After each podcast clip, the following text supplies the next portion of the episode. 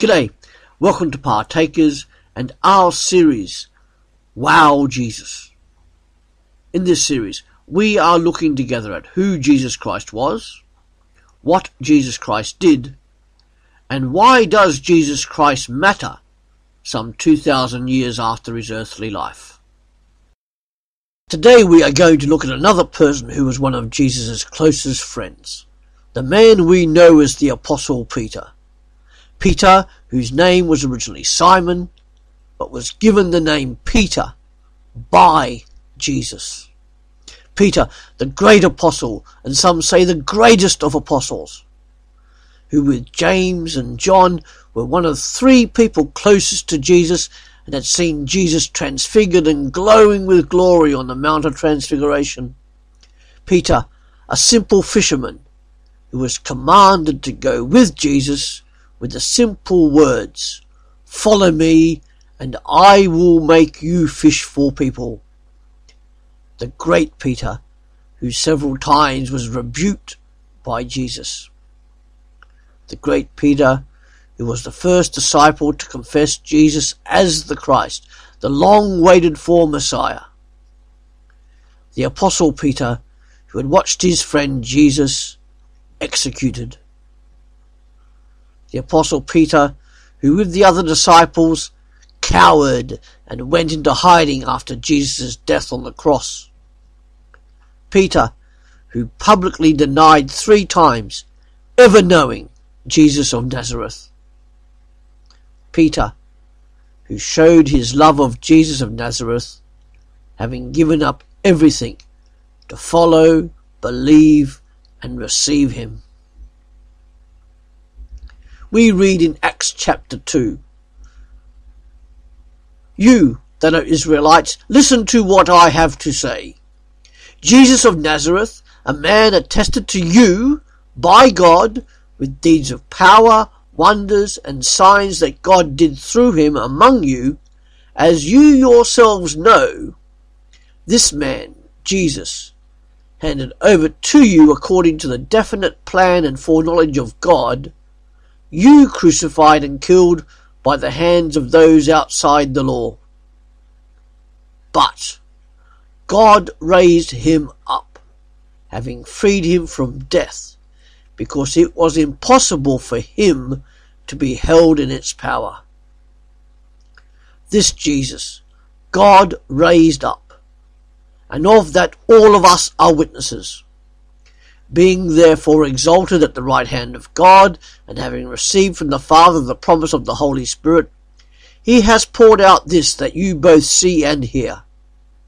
For David did not ascend into the heavens, but he himself says, The Lord said to my Lord, Sit at my right hand, until I make your enemies your footstool.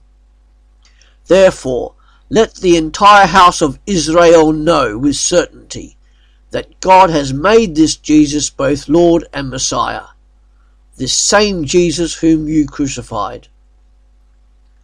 Here in this speech recorded in Acts chapter 2, we see the Jesus of the Apostle Peter. This Jesus of Nazareth, who was attested by many witnesses, even his enemies, to have done great signs and works of wonder. Things such as healing the sick, speaking words of wisdom, raising Lazarus from the dead, and forgiving sins. How could Jesus of Nazareth do these wondrous miracles? Because Jesus of Nazareth was empowered by the Holy Spirit. That's how he could do those things. Wow. What's more, despite all these wondrous actions of Jesus of Nazareth, which were attested as being of and from God, Jesus of Nazareth was killed like a common criminal by people willing to break the law to achieve it. But that was all part of God's perfect plan, according to Peter. Not only for Jesus, but also for humanity, because God raised Jesus from the death to show that death was powerless to contain him or hold him. Remember what the name Jesus means?